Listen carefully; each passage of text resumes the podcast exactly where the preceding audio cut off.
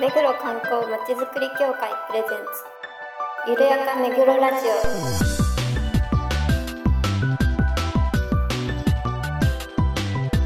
この番組は目黒に関することをゲストを交えてゆるやかにお届けする観光トークバラエティです。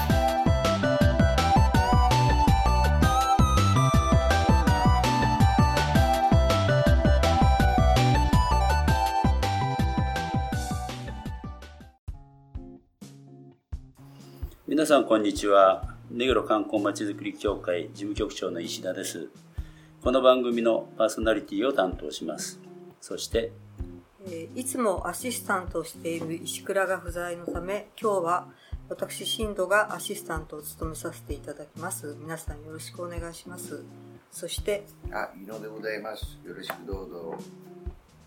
はい、坂田と井上です。よろしくお願いします。はい、よろしくお願いします。はい、今日はいろいろ告知があるということで、そうですね、特別の放送になります。はい、それでは井上さんの方からやりますか。僕からなんですね。はい。目黒観光フェアというものをですね、現在開催しております。で、関連した、企画として、目黒観光写真コンクールと、目黒土産発掘と。その皆さんに目黒の新しい観光スポットであるとか、目黒らしいお土産物をこう投稿していただくということで実施しています。ごめんなさい、ちょっと直していい？直してください。観光フェア実施中じゃなくて観光フェアのためのあれでしょ。だから募集中じゃないのね。募集中でいいんですよね。観光フェアで発表する。いきなりダメ。いきなりダメです。おまんま流しますけどね。入ってるでしょ。入ってます。入ってます。例えば観光フェアって言って、観光フェアはそれでいいんですけど、今、うん、それのための、うん、何々と何々を募集中ですよ。そういう言い方の方がいいよね。はい、そういうふうに言いたかったんですけど言えませんでした。はい。まあ、観光フェアを来年そうですね。3月の20日に予定してますけど。はい。締め切りはいつですよとか。締め切りはですね、10月末まで。はい。31日必着ですね。そうそう書いてあるんです。はい。ということで。まあ、ちらほら応募いただいてますが、今の続けてやっちゃうこれ。続けてやっちゃいます。そうですね。はい。わかりました。もうこの僕がダメ出しされてるところを丸々はい、いいでしょう。はい。まだまだ応募いただければと。ね、写真もねぼちぼち応募いただいてますし、はい。またお土産もいくつか来てますけど、まだまだ来てませんので、ぜひ皆さん応募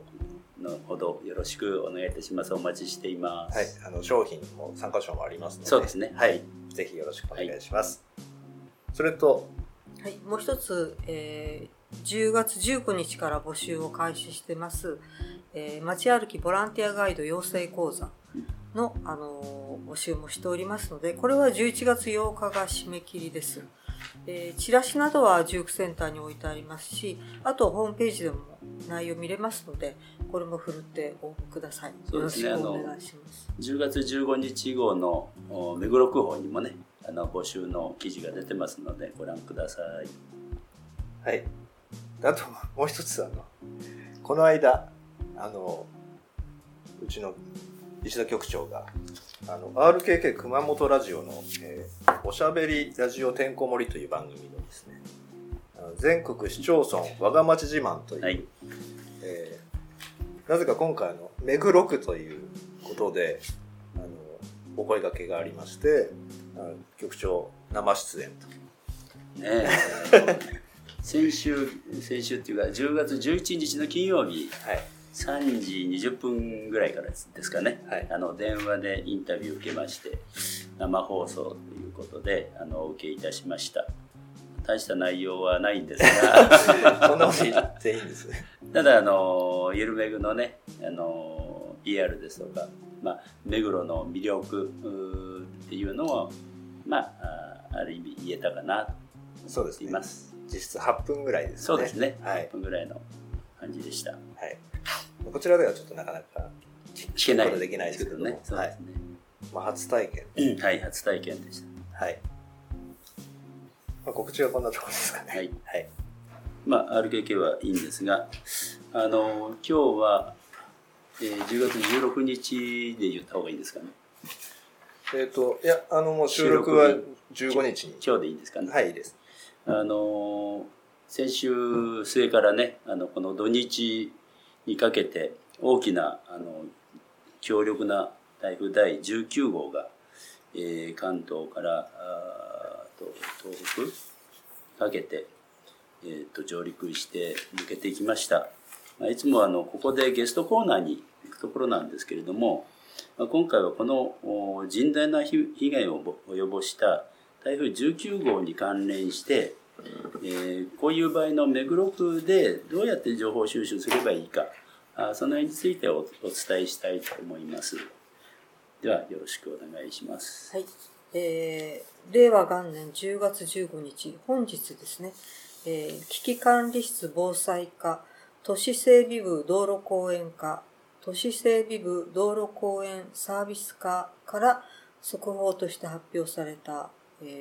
台風19号による風水害への対応等について速報から抜粋して、井上から今回の状況をお伝えします。はい。今日15日収録、配信が明日の16日なんですけども、はい、先ほど伊能相談役にですね、目黒区の都市整備部、うん、道路公園サービス課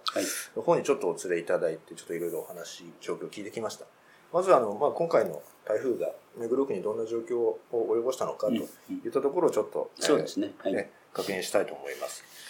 まず経過ですね。12日の土曜日、朝の4時14分、大雨警報、強風、洪水、雷注意報が発表されたと。で、5時15分、水防本部が設置されました。で、8時に自主避難所を開設。これは総合庁舎と防災センター、区民キャンパスですね、この3カ所に開設されまし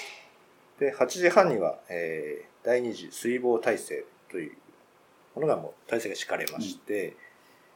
午後の1時には、警戒レベル3、避難準備、高齢者等避難開始というのが発令されたと。これがまあ、目黒区で今回初めてですね、これまででね。はい。その夕方17時45分には警戒レベル4ということで、避難勧告が発令されました。そうですね、避難勧告が、ね、出たのもまさに初めてという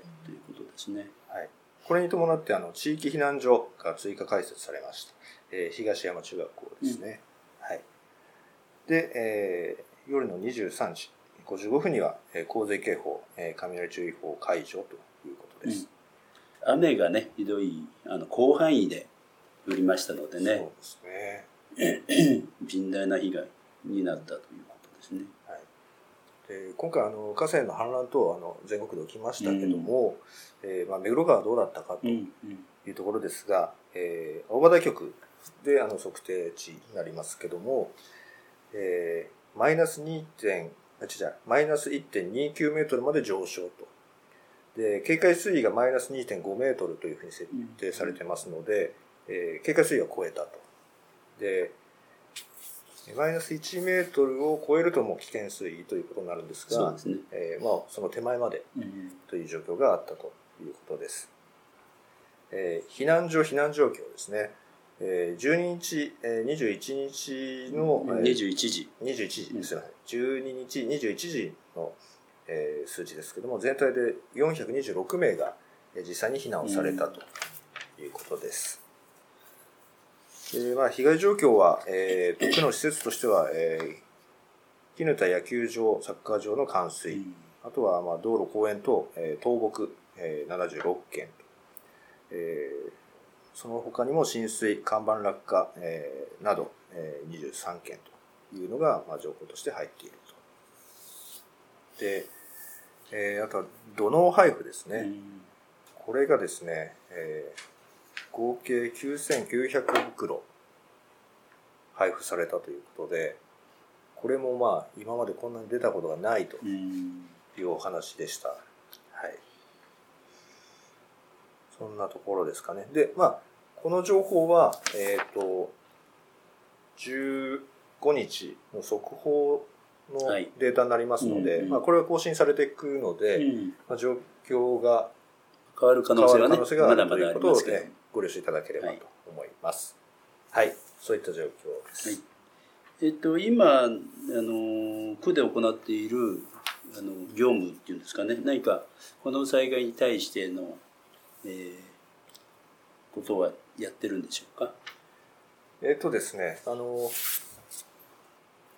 況をお伺いするとですね、後処理とか、がまだまだあるということで、この2日間も泊まり込みで作業されたというふうに聞いてますが、その他に罹災証明ですね、そうですね、こちらのお問い合わせも、来ていると、でそちらの対応も現在しているという状況です。はい、まだまだね、被災された方には早く復旧をしていただきたければなと思っておりますが、現状速報値ですけれども、目黒区内の被害状況についてお知らせしました。こういう中でじゃあどういうふうにすれば事前に情報が、ね、得られるのかということも今回はお知らせできればなということでお知らせしたいと思いますが、そのいくつかをご紹介します。はい、じゃあ、3点ほどご紹介いたします。一つは、ハザードマップで危険な場所を把握するということですね。目黒区のホームページでは、水害ハザードマップと土砂災害ハザードマップを公開しているということです。で、これらでシミュレーションにより想定される警戒区域を確認することができますということです。それから2点目は、情報メールの登録ということで、目黒区のホームページから目黒区防災気象情報メールと緊急情報などをお伝えする各種メールマガジンの登録ができます。で、登録しておくと、早く情報を入手することができると思います。で、3点目は、防災地図アプリということで、目黒区防災マップをインストールする。スマートフォンなどをお持ちの方は、この無料アプリをインストールしておくと、GPS による現在地、表示機能があるので、登録した目的地への方向確認とか、周辺にある避難所や消防、警察署、さらに公共施設が設置されている、公共施設に設置されている AED などの検索を行うことができます。こういうことをあらかじめインストールしておくことで、インターネット通信ができない状態でも、現在地、目黒区内から最寄りの避難所までの案内とか、AED 設置、公共施設などを表示することができますので、ご利用ください。そうですね、この緊急情報メール、私も今回登録してみましたけれども、12日の夜、結構ね、避難勧告出ましたですとか、はい、メールが届きましたので、ぜひ区内の、ね、皆様はお使いいただければなと思います。はい。はい、そうですね。で、次に今は事前にご準備いただいた方が、いいという、ご案内でしたけども、次に台風など災害が発生した場合ですねの、情報収集の仕方ということをいくつか、ご案内します。はい、まず一つ目は防災行政無線を聞くということですね。はい、区では小中学校や公園など、区内65カ所に、拡声器のついた、防災行政無線塔を設置しています。こちらから緊急の案内出るんですけども、もしこれが聞こえない場合ですね、専用電話による自動音声で、防災無線の内容を聞くことができますので、その場合はそちらをご利用いただくと、はい、専用電話番号がですね、03-3713-2880 です。もう一度いきますね。電話番号 03-3713-2880 です。はい。そちらをご利用いただければと思います。そうですね。やはり台風など、雨が降ってるとね、本当に聞こえづらいですし、はい、なんか言ってるなっていうのはね、思いますけど、先ほどこの専用電話に電話したら、現在は何も出てませんということで、はい、そうですね、アナウンスありましたので、はい、ぜひ一度は聞いてみていただくといいかもしれないです、はい、で2つ目ですね、ツイッターを確認するというところで、目黒区広報課公式ツイッターというものがございまして、こちらで最新の情報が、ツイートされてまして、まあ、今回も随時、こちらのツイッターでも情報が配信されてました、目黒区に関連した情報もまあ、リツイートという形で引っ張ってきてますので、まあ、いろんな情報、最新の情報が、確認できるということです、こちらのアカウントが、アットマーク、目黒_シティと、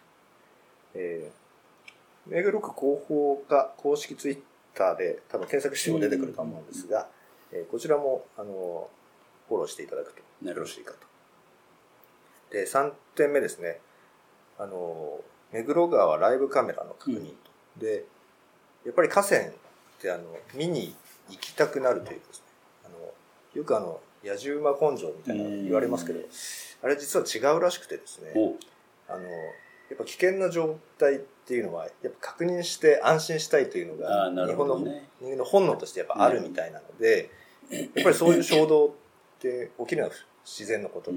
ただ行くとやっぱり危険なので、まあ、絶対行ったらダメと。そうですね。で、ただやっぱ確認したいというところなんですけども、それはこれも目黒区のホームページで、ライブカメラの、そうですね、はい、静止画になりますけども、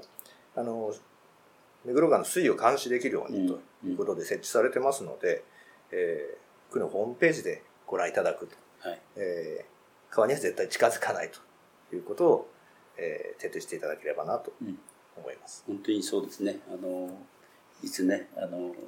溢れちゃうかもしれませんし、はい、結構見に行ってね、お亡くなりになっている方、行方不明になっている方もございますので、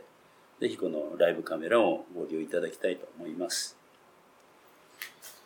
今回は防災対策についてのお話をしました。今回本当に甚大な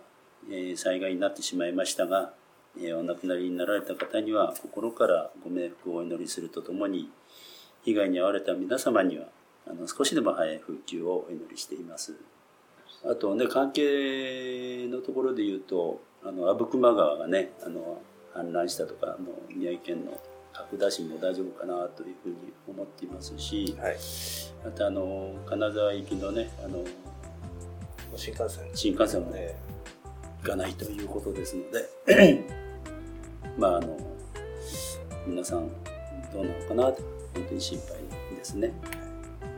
いうことで、ちょっといつもと違う雰囲気で、ね、今回は、はい、ただまあちょっと重要な、大切な情報ということで、はい、まあ、今回はお伝えさせていただきました、はいはい、番組では皆さんの感想、ご要望をお待ちしています。メールアドレスyurumegu@meguro-kanko.com までお送りください。では皆さん、また次回までお会いしましょう。はい、はい、さよなら、はい、ありがとうございました。